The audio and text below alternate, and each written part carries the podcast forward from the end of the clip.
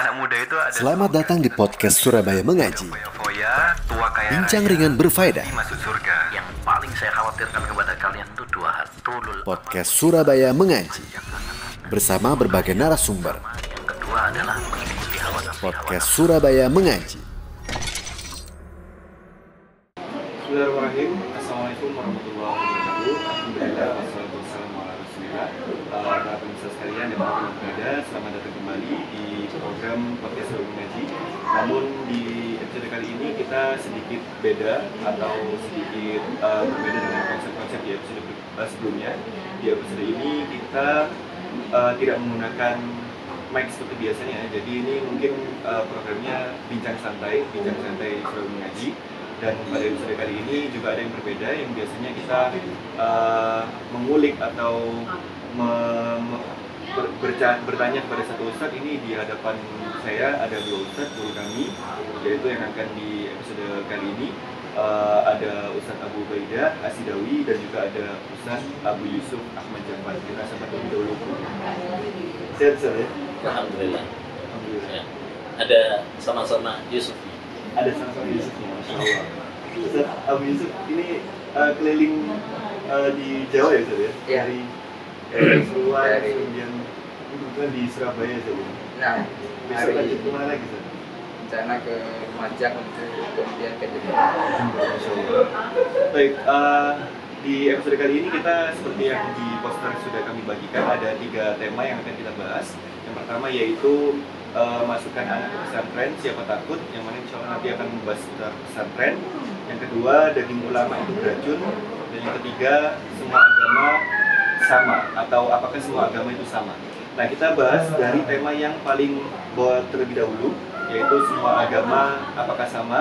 Eh, kita mulai dari Ustadz Abu Bakar terlebih dahulu. Nah, jadi ini kan memang eh, sempat diviralkan oleh satu tokoh atau mungkin banyak orang yang berpikiran mempunyai pemikiran semua agama itu sama. Sebelum kita ke pembahasan lebih lanjut an- eh, antara beberapa agama ini, kita mungkin mengenal terlebih dahulu agama kita itu, Islam itu sendiri. Apakah keutamaan agama Islam itu? ya Alhamdulillah salatu wassalamu ala rasulillah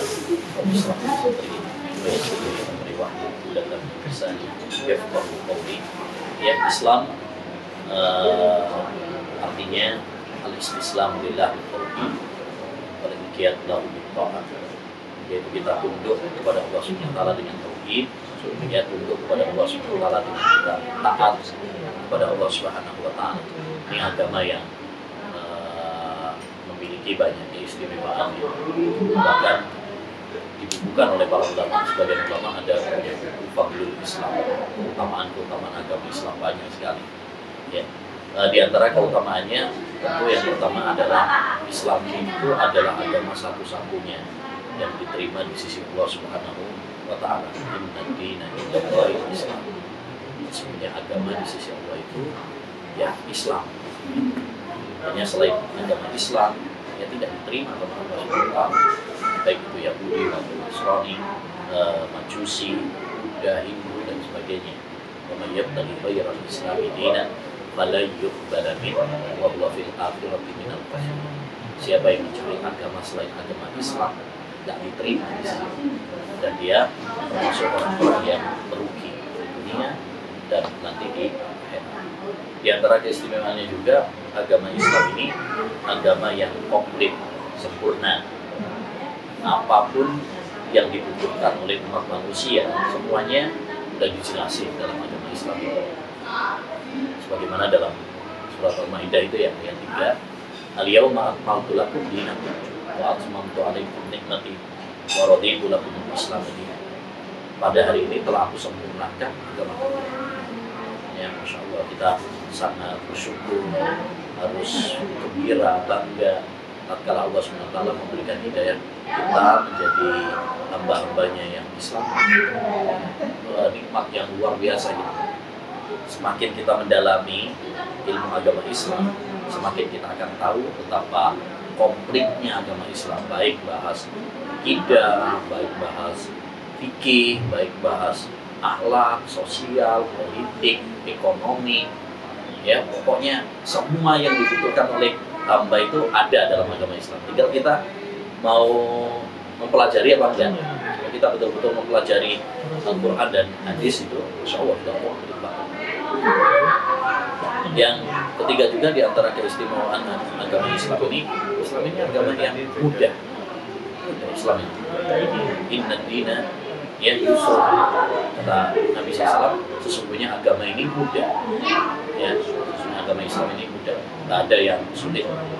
Ya baik kemudahan yang asli semua syariat-syariat Islam ini eh, secara keseluruhan adalah mudah apalagi ada yang sifatnya insidental misalkan kalau kita lagi bepergian ya, ditambahi kemudahannya.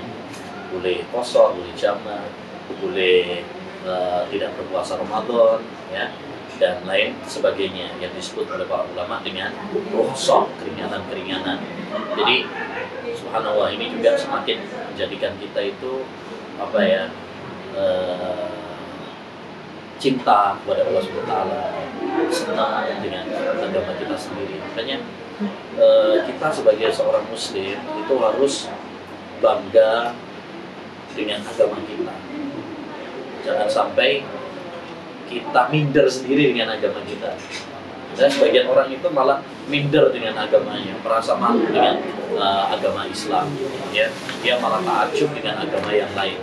Ya, ini nggak benar kita sebagai seorang uh, muslim harus bangga, harus gembira, harus memiliki izzah, kemuliaan. Alhamdulillah saya muslim. Ya, gitu. Waman ahsanu qawlan mimman da'a ila Allah wa amila salih wa qala innani minal muslimin. Adakah yang lebih baik ucapannya daripada orang yang mengajak manusia kepada Allah SWT ya dan dia beramal soleh dan mengatakan saya ini termasuk orang muslim bangga Kata Umar bin Khattab innana qaumun a'azzana Allah bil Islam. Falam nabtaghi izzata bi kita ini adalah suatu kaum yang dimuliakan sama Allah dengan Islam. Ya artinya kalau eh, selain Islam berarti eh, nggak mulia. Mulia kita ini dimuliakan. Lima Islam ini kemuliaan bagi kita. Harus bangga. Ya.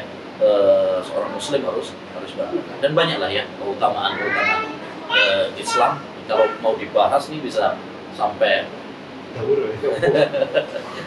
bisa sampai malam nih di tengah malam ya. Jadi eh, itu sebagiannya saja yang poin-poin pentingnya. Ada buku yang ditulis oleh Syekh Muhammad At-Tamimi eh, bagus yaitu buku Fadlul Islam juga. Kalau ingin tahu tentang eh, apa namanya keindahan, keutamaan agama Islam, nah, baca buku itu atau dikaji buku itu bersama Ustadz yang mumpuni supaya kita semakin mantap. Nah, kita zaman sekarang ini banyak syubhat kalau nggak kuatkan Islam kita ini bahaya. Ya Islam harus diperkuat. Karena sekarang banyak embel-embel ke Islam juga tapi itu malah meracuni. Islam liberal, Islam nusantara, Islam ya Islam. Gitu.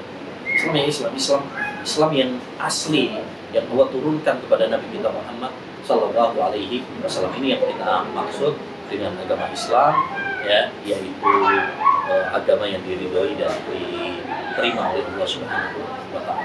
Allah. Ya, ada Eh, tambahan. Iya, betul. Terkait keutamaan Islam. Nah, ya sebagaimana dikatakan bahwasanya al-Islam ya'lu wa la yu'la alaih. Ya Islam itu tinggi. Ya, tidak ada yang lebih tinggi dari Islam. Sangat mulia. Jadi kita subhanallah ketika kita pernah suatu ketika kita masuk ke peradaban yang di sana tidak ada seorang pun yang beragama Islam. Itu rasanya kita miris sedih. Sedih sekali. Ya. Orang-orang sehat bugar mereka di dalam hutan mereka hidup. Tapi nikmat Islam itu belum mereka rasakan. Oleh karena kita berusaha ketika kita masih itu mau menghantarkan hidayah ini ya, hidayah itu berusaha. Ini tak ini taruh ya? belakang. Ya, adapun hidayah itu taufik ya Allah Subhanahu wa taala yang penting kita ya pergi ke sana kita menyelesaikan proses ini Ini saja baru ini mulia walaupun kita hidup di dalam kemiskinan miskin semiskin miskinnya tetap punya Islam itu paling minim paling minim kita tidak akan kekal Ya. akan tapi kalau kita hidup mewah semewah mewahnya akan tapi apalagi kemudian kita miskin semiskin miskinnya tidak ada Islam di dalam hati kita Hmm. kehinaan dunia dan akhirat. Oleh karena itu, ya, kita harus bersyukur ketika Allah Subhanahu wa taala memberikan kenikmatan kepada kita berupa agama Islam. Ya, di antara cara bersyukurnya ya kita harus belajar bersungguh-sungguh ya. Eh, belajar agama, kemudian eh, ya, menghadiri sekarang taklim luar biasa, Hmm, hmm. menggunakan wasilah-wasilah media sosial ini untuk mengenal lebih dalam agama Allah yang azza. Agama Islam. Ya, agama Islam bukan hanya sekedar ke belajar eh, sehari dua hari tidak Hmm. seumur hidup Seumur hidup. seumur hidup sampai kita mati kita akan terus belajar keilmuan di dalam agama sangat lengkap sangat sangat lengkap detail ya subhanallah sampai dikatakan itu Islam mengajarkan sampai ya yang kecil-kecil itu diajarkan Hmm. ya mohon maaf ya seperti cebok itu kan luar biasa diajarkan Hmm. di dalam agama Islam ya tidak boleh cebok dengan tangan kanan Kanan. karena tangan kanan adalah eh, simbol kemuliaan Hmm. Hmm. ya apalagi permasalahan yang besar akidah politik ekonomi ya tidak mungkin tidak, tidak diajarkan pasti sudah diajarkan ya, begitu Allah Ya, dan di muka bumi ini Ustaz, ini kan tidak hanya agama Islam saja Ustaz, banyak-banyak agama-agama yang lainnya seperti Nasrani, Yahudi dan seterusnya. Nah, itu kan ada yang mengatakan bahwasanya semua agama ini sama. Nah, ini bagaimana Ustaz? Mungkin Ustaz Abu Yusuf lebih dulu. nah nah eh, ini adalah pemahaman ya kalau bisa dibilang ya tidak benar ya. Hmm. Pluralisme ya jadi penyamaan agama sekarang begini saja kenapa kalau misalnya agama ini sama kenapa harus ada ya mohon maaf di antara para pendeta itu masuk ke pedalaman itu hanya untuk apa Hmm. kristenisasi Hmm. mereka rela datang dari mungkin negara yang jauh kemudian masuk di pedalaman tanpa sinyal tanpa listrik Hmm. ya Hmm. Hanya untuk apa? Membuat orang itu murtad misalnya. Hmm. katanya agama sama. Kok mereka sampai berjibaku demikian? Hmm. ya jadi secara realita itu jauh sebenarnya. Hmm. ya orang yang mengatakan agama sama itu. Ya kemudian juga firman Allah Subhanahu wa taala ya dengan sebab turunnya surat Al-Kafirun itu begitu. Ada orang mau toleransi lah Hmm. kamu ikut Hmm. agama saya seminggu kamu nanti ke gereja seminggu ke masjid seminggu ke sini seminggu sehingga turun firman Allah kuliah ayyul kafirun la aku tuh aku ya wahai orang kafir katakanlah ya bahwa saya aku tidak akan menyembah apa yang kalian sembah dan kalian pun tidak akan menyembah apa yang kita sembah jadi toleransi di dalam agama Islam itu ya kita sudahlah tidak mengganggu mereka ya, Hmm. cukup Adapun kemudian mengatakan agama ini sama, kemudian surganya sama, itu tidak benar Hmm. Hmm. sama sekali tidak benar ya ya ini adalah sebuah pemikiran yang menyimpang di dalam Menyimpang. agama Islam ya terutama eh, ya mungkin sekarang ya pemuda-pemuda teracuni dengan pemahaman seperti ini Hmm. ya dan ini sudah menyebar ya di kalangan para pemuda beberapa waktu yang lalu kita berdiskusi dengan salah satu ustadz yang Hmm. aktif di apa mereka beliau membina mualaf ya Hmm. jadi beliau sekarang lagi berdiskusi dengan orang-orang yang seperti ini ya, meragukan agama Islam, Hmm. kemudian mungkin tak beragama, Hmm. mengatakan "Is- agama itu sama saja gitu. Nah ini beliau sudah mencari referensi-referensi, mengumpulkan ya secara akli. Hmm. Ya kalau Hmm. secara dalil kan jelas. Sekarang orang-orang muda zaman sekarang ini logika, dalil logika, iya logika. Nggak mau, ya, Hmm. harus berusaha. Alhamdulillah beberapa referensi itu ada yang memang membahas secara akli, Hmm. secara logika. Ya betul-betul bahwasanya tidak dibenarkan bahwasanya agama itu. Hmm. Hmm. Ya, ah, begitu. Ya mungkin Ustaz. Ya, gimana saat ini saat tentang terkait perkataan semua agama sama ini saat? Ya, ya ini eh, paham pluralisme namanya yang disebarkan oleh orang-orang liberal Hmm. yang alhamdulillah sudah ada fatwa dari Majelis Ulama Indonesia ya tentang sesatnya paham ini Hmm. sudah ada jadi eh, kita sebagai umat Islam di Indonesia ini kalau masalah agama ya alhamdulillah kita sudah ada ulama ya Ya. yang eh, insya Allah taala mereka menjaga akidah Hmm. umat Islam eh, dan bahkan ini ditandatangani oleh wakil presiden Masya Allah. wakil presiden kita Pak Hmm. ya Haji Ma'ruf ya jadi Hmm, paham hmm. pluralisme liberalisme yang mengatakan semua agama sama ini adalah paham yang bertentangan dengan agama Islam. Hmm. Eh, dalil-dalilnya jelas. ya. Tadi sebagiannya sudah kita sebutkan. Inna dina inda wal Islam. Semua agama di sisi Allah taala itu hanyalah Islam. Hmm. Wa yabtaghi islami dinan fala yuqbala. Siapa yang mencari agama selain agama Islam nggak diterima dan dia Hmm, akan hmm. merugi di dunia dan akhirat.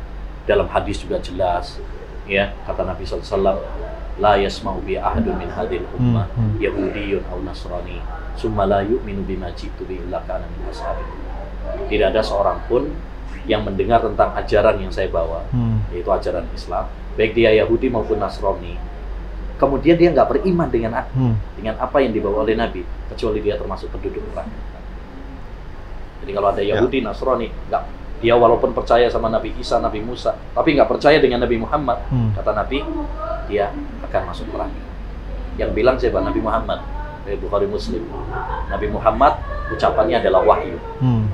wa ma yantiqu anil hawa in huwa illa wahyu yuha. Tidaklah Rasulullah itu berbicara berdasarkan hawa nafsunya. Beliau berbicara berdasarkan wahyu dari Allah Subhanahu wa taala. Jadi ini eh, tentu bertentangan dengan prinsip-prinsip agama kita Hmm. dari Al-Qur'an, hadis, ijma ulama juga demikian. Ulama sudah sepakat bahwa namanya Yahudi, Nasrani, ya selain agama Islam itu adalah agama yang batin Batil. ya kemudian juga eh, ini dari sisi agama ya, Ya. maksudnya dari sisi nakal dalil Hmm. dari segi akal juga ada beberapa mungkin kita bisa bisa untuk lebih apa namanya memberikan pendekatan Hmm. Ya. Hmm. Eh, bagaimana mungkin dikatakan sama Islam Yahudi Nasrani dan sebagainya ya apalagi Buddha Hindu dan sebagainya disamakan Hmm. padahal keyakinannya berbeda. Berbeda.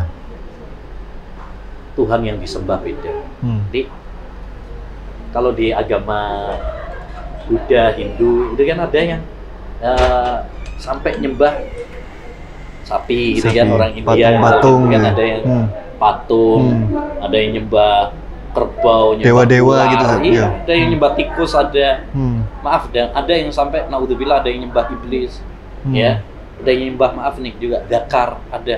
Hmm. Artinya bagaimana mungkin orang yang menyembah Allah Subhanahu wa taala ya, beribadah kepada Allah, mentauhidkan Allah Subhanahu wa Hmm. taala disamakan sama orang yang nyembah binatang, Binatang.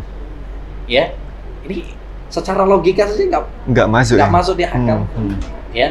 Orang sekarang orang waras sama orang gila aja nggak mau disamakan kok. Hmm. Sekarang kita nih waras nih misalkan. Kalau kita disamakan sama orang gila, mau apa enggak? Ya, mau, jelas kan? nggak mau, Nggak ya. mau. Orang pinter Hmm. disamakan sama orang bodoh. Ya, yang profesor ngamuk tuh. Masa Hmm. disamakan sama yang gitu. Jadi Islam ini agama yang mulia, agama yang indah, Hmm. seperti tadi yang sudah kita sampaikan, sempurna. Hmm. Masa disamakan dengan yang eh, yang kotor, yang Ya. eh, kan nggak masuk di akal. Yang kedua juga logika juga ya Hmm. kalau semua itu agama itu sama, terus untuk apa Allah Subhanahu wa taala ya eh, menurunkan eh, mengutus para nabi? Ya. Artinya percuma dong dakwah. Hmm. Hmm. Toh semua agama sama kok. Sama. Untuk apa nabi diperintahkan ya dakwah itu eh, siapa Yahudi Nasrani dakwai apa namanya raja-raja Hmm. Hmm. raja mana eh, Persia, Romawi, kan itu disurati semuanya sama Ya. Nabi supaya untuk masuk Islam. Kalau semua agama itu sama, Nggak perlu. nggak perlu dong. Semua agama sama, Hmm. Hmm. ya. Jadi atau kita juga mengatakan lah sama sama orang-orang yang mengatakan semua agama sama. Sampean agamanya apa? Agamanya Islam misalkan. Hmm. Hmm. Kalau sampean mengatakan agama semua agama sama, berarti sampean aja pilih sama agama yang lain. Toh sama, semua agama juga. Ya, mau apa enggak Mau apa kira-kira? enggak kira-kira? Ya. Ya. Ya, ya ahi, paham pluralisme ini sebenarnya kalau kita mau jujur, ini eh, pluralisme ini sebenarnya adalah eh, proyek yang tidak laku, Hmm. proyek yang tidak laku. Artinya apa? Di agama-agama yang lain, mereka nggak ada yang ngakui semua agama sama. Apakah orang Kristen, Yahudi, Nasrani, Buddha, Hindu mengatakan semua agama sama? Menyuarakan ini ya, Ustaz ya? Iya. ada ya, Ustaz ya? Enggak. Hmm. Mereka saja mengatakan agama dia yang paling benar. Ya. Orang Nasrani bilang ke kita orang Islam domba-domba tersesat. Hmm. Wis domba tersesat kita. Iya kan? Iya. Nah, artinya apa? Eh, semua penganut agama itu pasti punya keyakinan agama dialah yang paling benar. Makanya seperti tadi yang dikatakan Ustaz Bu Yusuf juga ya, Hmm. semua eh, orang-orang yang eh, Kristen misalnya, Hmm. Hmm. mereka itu sampai ada loh yang sampai ke pelosok-pelosok rela eh, apa namanya hidup ala kadarnya ya Eh, dengan tujuan apa mendakwahi Mendakwahi. terutama yang di yang di pedalaman-pedalaman nih yang imannya lemah gitu ya Ya. kadang pakai indomie gitu aja udah Udah anu. Udah langsung rontok imannya Ya. kalau memang semua agama itu sama ngapain mereka juga mungkin. capek-capek Hmm. gitu ya Ya. capek-capek itu artinya apa kenapa mereka sam- sampai bersemangat seperti itu karena menurut mereka agama dia yang paling benar Islam ini nggak benar Nggak benar.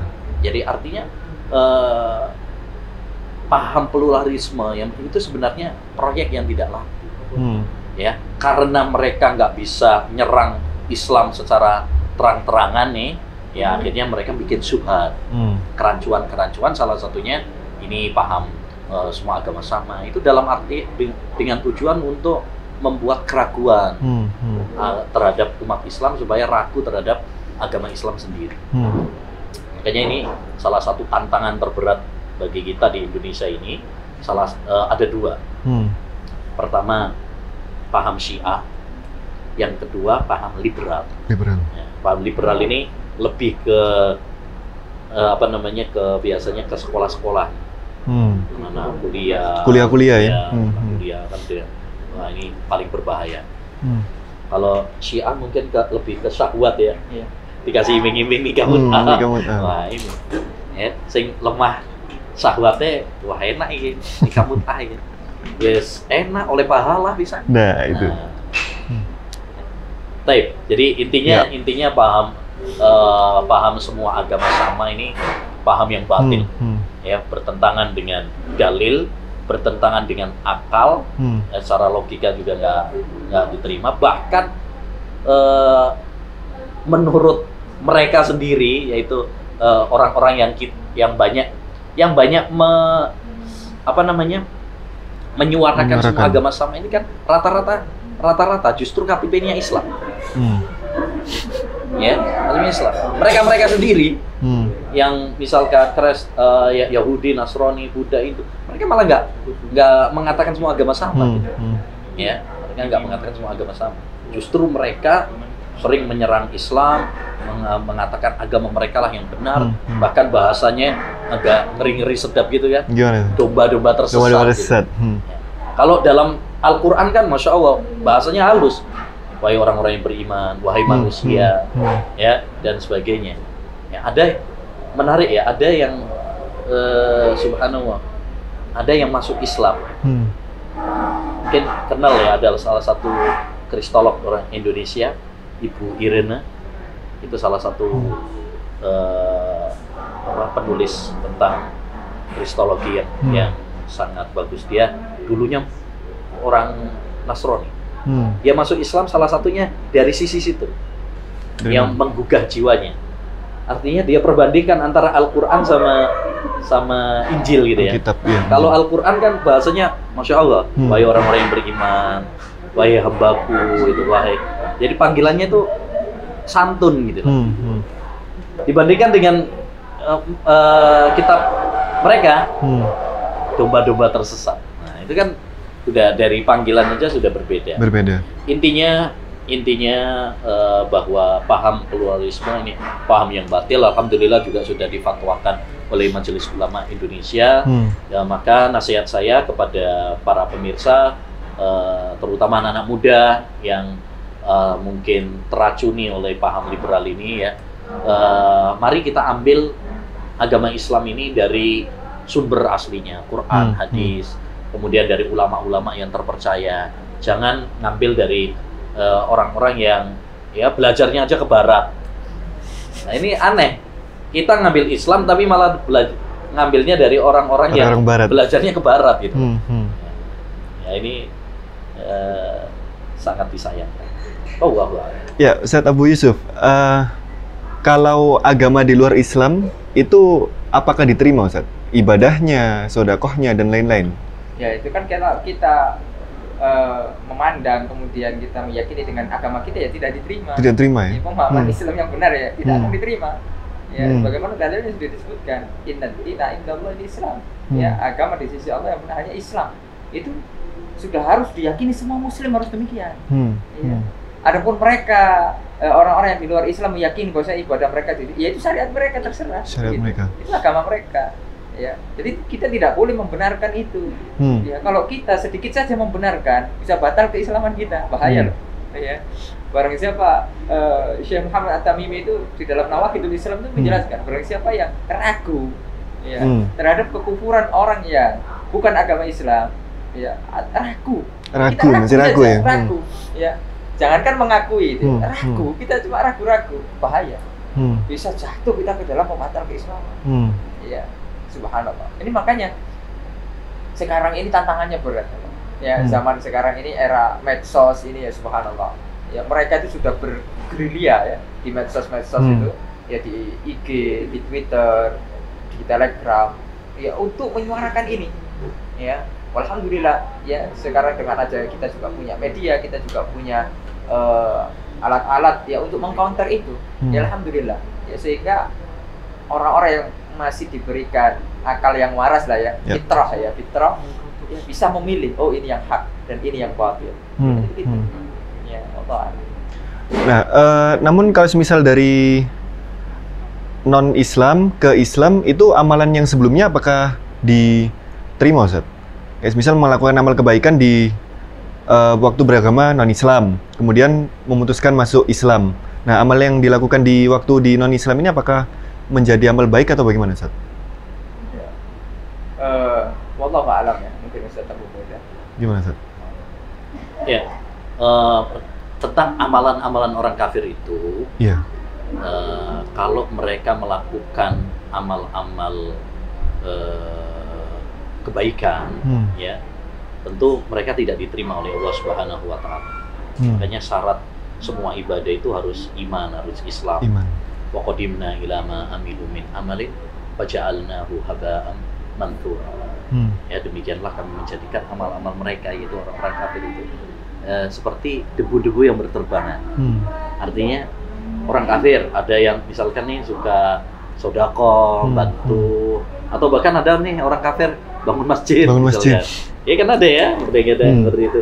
Nah, itu nggak diterima sama Allah Subhanahu Wa Taala, Hmm. ya nggak diterima. Kan kadang ada orang eh, semua agama sama, jadi eh, mereka juga kadang Membantu kita ya. kita Hmm. ya dan sebagainya. Jadi kalau di akhirat di akhirat ini amal-amal orang kafir itu nggak diterima sama Allah Subhanahu wa taala karena syarat ya diterimanya amal ibadah itu adalah tauhid, adalah iman. Hmm. Sedangkan mereka tidak memiliki syarat itu. gitu. Ya. Yang namanya syarat ya terserah Allah dan Allah bikin persyaratan gitu kan Hmm. kayak misalkan ya eh, gambaran mudahnya saja kalau misalkan saya punya eh, perusahaan Hmm. terus saya bikin persyaratan yang mau diterima di perusahaan saya syaratnya ini Hmm. Ya silahkan melamar tapi saya punya persyaratan kalau nggak memenuhi persyaratan tersebut ya nggak diterima Nggak terima. gitu ya. Nah, Allah Subhanahu wa taala membuat sebuah persyaratan. Kalau mau amalnya diterima, ya berarti harus bertauhid, Hmm. harus eh, iman, harus Islam. Berarti kalau yang nggak Islam, yang nggak iman, yang nggak bertauhid, nggak diterima, Nggak terima. ya. Jadi logika sederhananya, permisalannya seperti itu, ya. Syarat utama diterimanya itu adalah iman. Hmm. Nah, tapi Allah itu mahadil, masya Allah. Artinya kalau ada orang kafir melakukan amal kebajikan, dia akan dikasih balasan, tapi di dunia. Di dunia. Makanya kan ada orang kafir tuh, kadang mungkin dia kaya, Ya. ya, eh, lancar rizkinya. Hmm. Hmm. Ada mungkin dia apa namanya eh, dikasih kesehatan sama Hmm, Allah hmm. SWT. Bahkan kadang-kadang ada orang kafir lebih kaya daripada yang muslim. Banyak iya ya. kan iya kan Hmm. nah itu itu balasan dia di dunia. Di dunia aja ya. di dunia. Jadi ada orang kafir misalkan dia suka sodakoh. Hmm. akan dikasih balasan oleh Allah. Tapi di dunia. Adapun di akhirat nggak dapat dia balasan. Ya Nah, nggak dapat balasan. Karena eh, bagi seorang kita yang beriman Hmm. itu kan kesuksesan yang sesungguhnya itu kesuksesan nanti. Bukan di dunia ini. Dunia ini hina sementara. Ya. ya kecil dunia ini Eh, kehidupan kita yang sebenarnya itu adalah nanti di surga Allah Subhanahu wa taala gitu. Taib. Eh, adapun tentang orang kafir ya kemudian eh, yang Masuk Islam. kemudian masuk Islam gitu ya Eh, apa namanya eh, apakah yang amal-amal yang sebelumnya ini akan diterima sama Hmm. Allah SWT Alhamdulillah ada eh, ada hadis dalam masalah tersebut Hmm. kalau tidak salah dari sahabat uh, Abdullah bin Amr bin Al-As ya bahwa orang kafir yang melakukan amal ibadah kan banyak kasus seperti itu Hmm, di hmm. para sahabat dulu kan juga banyak Hmm. Eh, sahabat-sahabat Nabi dulu kan mereka juga kafir Hmm. kemudian memerangi Nabi memusuhi Nabi setelah itu Allah memberikan hidayah kepada mereka Hmm. Islam ya mereka tanyakan itu kepada Rasulullah SAW ya dan eh, alhamdulillah ya jawaban Nabi Shallallahu Alaihi Wasallam menggembirakan para sahabat yaitu ya bahwa amal-amal yang mereka itu akan diterima sama Allah Subhanahu Wa Taala selama mereka masuk Masuk Islam, Islam. ya jadi yang dulu-dulunya eh, istilahnya masih tertahan karena Hmm. belum masuk Islam ya dengan mereka hijrah dengan mereka eh, masuk Islam ya beriman kepada Allah SWT beriman kepada Nabi Shallallahu Alaihi Wasallam maka amal-amal mereka akan diterima, Diterima. sama Allah Subhanahu Wa Taala syaratnya mereka masuk Islam sebelum meninggal dunia Ya. adapun kalau dalam keadaan meninggal dunia itu dia masih dalam keadaan kafir Hmm. dalam keadaan ini maka tidak diterima sama Allah SWT dan e, mereka pun akan masuk neraka kekal selama lamanya Hmm. ya makanya e, di sinilah nikmatnya Islam Nikmat Islam. nikmatnya Islam antum misalkan melakukan kerusakan kerusakan dosa seberat apa pun tapi kalau sebelum meninggal dunia masuk Islam ya masih ada harapan Allah Subhanahu Wa Taala akan e, mengampuni dosa-dosa tersebut Hmm. ya sebagaimana dalam Al-Qur'an innallaha la yaghfiru ayyushraka bihi wa yaghfiru ma duna dzalika liman yasha. Allah tidak akan mengampuni dosa syirik tapi mengampuni dosa-dosa selain syirik. Ya. Tapi kalau kita ini misalkan eh, melakukan kekufuran, kesyirikan kepada Allah Subhanahu wa taala, amal ibadah apa pun yang kita lakukan, sekeren apa pun, sebesar apa pun, nggak ada nilainya. Enggak nilai. Lain asroh la yahbatonna amal Hmm. kalau kamu berbuat syirik batal semua amal perbuatan makanya di sini pentingnya bagi kita semuanya ya untuk menjaga tauhid kita menjaga iman Hmm, kita menjaga Islam kita sini pentingnya ya, Eh, Ya. dengan Islam dengan iman ini minimal bisa menyelamatkan kita nggak kekal di neraka syukur-syukur kalau Allah mengampuni dosa-dosa Hmm. kita itu nggak pakai mampir ke neraka dulu Langsung. gitu kalau diampuni normal. tapi ini pun bagi yang dikehendaki saja kita nggak Hmm, tahu hmm. ya makanya urusan urusannya nanti dikembalikan kepada Allah Subhanahu wa taala tapi yang penting kalau kita punya tauhid punya Islam punya iman ada harapan masuk surga Hmm. Ada harapan tapi kalau sudah nggak Islam nggak iman nah gitu kekal sudah di neraka nggak bakalan bisa masuk eh, surga, Surga. Allah Subhanahu wa taala wal. Ya. Wal- Terakhir nih, Ustaz. Eh, hukum atau ancaman kepada orang yang menyuarakan eh, slogan semua agama ini sama atau slogan-slogan yang seperti masing-masing agama itu punya surga sendiri dan seterusnya. Ini hukum atau ancaman bagi orang tersebut bagaimana, Ustaz? Ustaz Abu Yusuf. Nah, ya hukumnya orang tersebut ya telah melakukan kesesatan. Hmm. Ya. ya, termasuk misalnya di antara mereka misalnya dai. Hmm. Ya. Ya, itu sebagaimana diserukan akan ada dai yang menyuruhkan ke dalam neraka jahanam. Hmm. Ya, Tu'atun Tu'atun ala abwab jahannam. Ya orang-orang seperti itulah. Ya, sekarang itu yang menyerukan semua agama sama, liberalisme, eh, semua agama kemudian bisa masuk ada surga Ada surga hmm. sama-sama Masya Allah ya ya ancamannya neraka jahanam jelas Hmm. sudah ya jadi ini ya berbahaya makanya jadi dai itu kan tidak gampang Hmm. ya ya gak gampang ya harus betul-betul yang diajarkan kepada umat itu adalah kebenaran Hmm. Hmm. ya. oleh karenanya berbicara tanpa ilmu ya itu merupakan dosa besar ya oleh karena Al Imam Ibnu Qayyim di dalam kitabnya Ilamul Muwaqqi'in itu sampai meletakkan bahwasanya orang berbicara al qaul bi ghairi ilmin itu dosanya besar Hmm. ya bahkan ya sampai diletakkan derajat yang pertama di atas syirik. Karena Masya orang yang berbicara tentang agama Allah tanpa ilmu itu mengarahkan ke syirik. Mengarahkan kepada kebid'ahan. Mengarahkan kepada eh, kemaksiatan Hmm. subhanallah. Hmm. ya ini bahaya sekali. Ya tentunya ancaman adalah neraka jahanam Hmm. ya maka ah, kita harus berhati-hati. Kemudian juga belajar agama itu harus hati-hati Ya. kepada siapa. Ya makanya al Imam Ibnu Sirin itu di dalam Muqaddimah Sahih Muslim inna hadzal ilma dinun ya sesungguhnya ilmu agama ini bagian dari agama Hmm. Fanduru amman ta'khuduna dinakum. Maka lihat kepada siapa kita belajar agama. Kalau kita belajar agama di barat bahaya. ya, kalau di barat itu misalnya belajar ekonomi, eh, belajar manajemen, belajar Bisnis, ilmu umum ya, Ya. kom- eh, komputer ya ya mungkin silakan ya. Tapi kalau untuk kemudian mengotak-atik Islam, Hmm. wah itu bahaya. Ya, dan memang sudah ada kader-kader mereka itu seperti itu. Hmm. Ya, oleh karenanya ya kita harus hati-hati. Ancamannya berat ya antara surga dan neraka. Neraka bahaya. Kita kan takut ya. Ya, Ya. kemudian kita menyuruhkan orang kepada ini apa? kesesatan subhanallah. Hmm. Ya, naudzubillah. Nah. Ustaz Abu Beda mungkin gimana Ustaz? Un- Ya, Hukum dan eh, ancamannya Ustaz? Ancamannya dia akan memikul dosa orang-orang yang dia sesatkan. Ngeri ya? Iya. sangat ngeri. Kalau dia membuat seperti tadi dia ngajak orang, Hmm. anggaplah yang tersesat di tangan dia seribu orang, dia memikul dosa seribu orang. Semakin banyak yang dia sesatkan, semakin banyak dosa yang dia pikul. Hmm. Man sanna sunnatan sayyi'atan falahu wizruha wa wizru man amila biha. Ya, naudzubillah. Barang siapa yang mengajak kepada keburukan, ini kan Hmm. ngajak ini. Ya.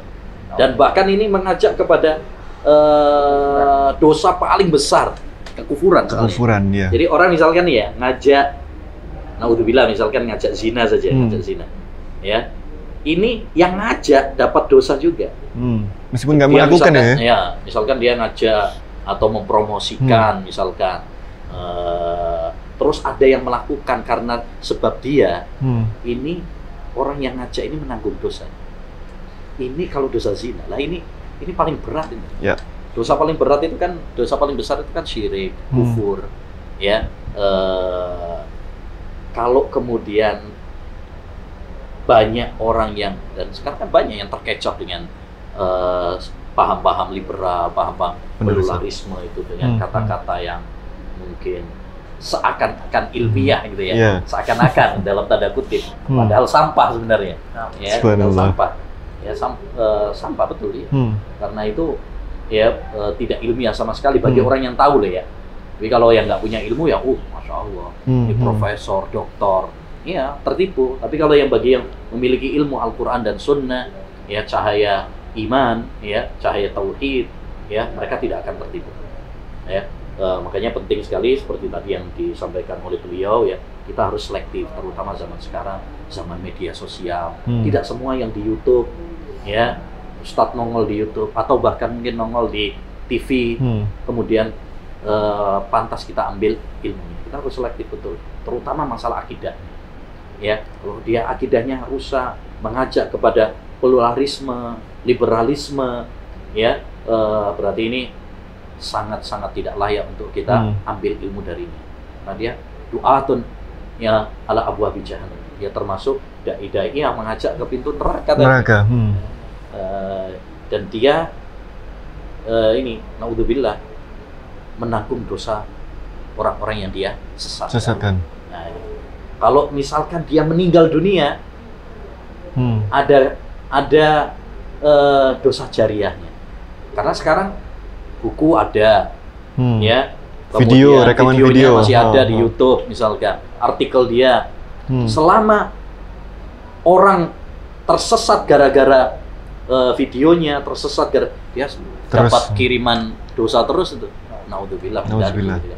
makanya berat Hmm. tanggung jawab seorang sebagai dai eh, berdakwah kepada Allah SWT itu berat sekali ya harus betul-betul mengajak kepada Allah bukan mengajak kepada dirinya bukan Hmm. mengajak kepada kelompoknya bukan mengajak kepada eh, pemikiran Ya. dia enggak tapi mengajak kepada Allah Subhanahu wa taala ini loh yang seperti ini loh yang eh, Al-Qur'an dan sunnah kita ini Hmm. cuma menyampaikan saja bukan bikin sendiri ya, enggak Ya. jadi itu harus di eh, kalau kita tanpa ilmu akhirnya merusak lebih banyak Hmm. man kata Umar bin Abdul Aziz ya dia pernah mengatakan man abada Allah bila ilm yufsidu aksar mimma siapa yang beribadah kepada Allah tanpa ilmu dia akan merusak lebih banyak daripada memperbaiki Oh, baik. termasuk berdakwah. Hmm. kalau berdakwah tanpa ilmu dia merusaknya lebih banyak Hmm. daripada memperbaiki. Mungkin maksudnya baik maksudnya menyebarkan Islam yang toleran. Hmm. ya kan? Kadang gitu. Alasannya kan oh kita pengen Islam yang rahmatan. Itu bagus itu tujuannya. Iya. tapi ya eh, eh, bukan seperti itu caranya. Auradaha sa'dun wa sa'dun mustamil. Maha kada ya sa'du turadul ibid ya bukan eh, ini peribahasa Arab ini ya Hmm. saat dia ngembala unta tapi sambil kemulan kemulan Hmm. sarung bukan seperti itu wahai saat cara ngembala unta Unta. maksudnya mungkin niatnya dia bagus gitu ya Hmm, kan hmm. oh, untuk men- mensiarkan bahwa Islam itu rahmatan lil alamin Islam itu eh, agama yang toleran Hmm. ini eh, semboyan yang bagus, tapi caranya bukan dengan mengatakan semua agama sama, dengan kita membenarkan agama-agama selain agama Islam enggak. Toleransi itu lakum dinukum waliyadi. Mudah. Eh bagi kalian agama kalian, bagi kami agama kami. Ya, artinya kita ber berjalan sesuai dengan keyakinan masing-masing tanpa mengganggu, mendolimi yang lain.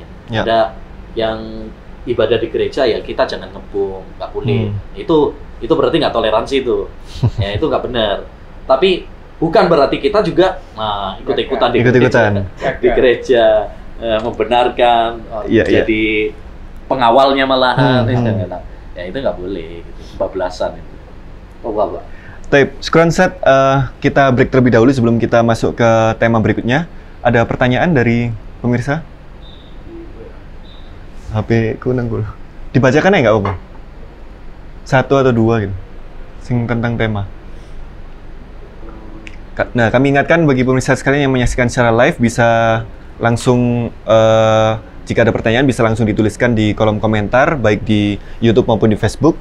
Insya Allah nanti akan kami bacakan dan eh, diutamakan sesuai tema, namun eh, di luar tema juga tidak mengapa Insya Allah.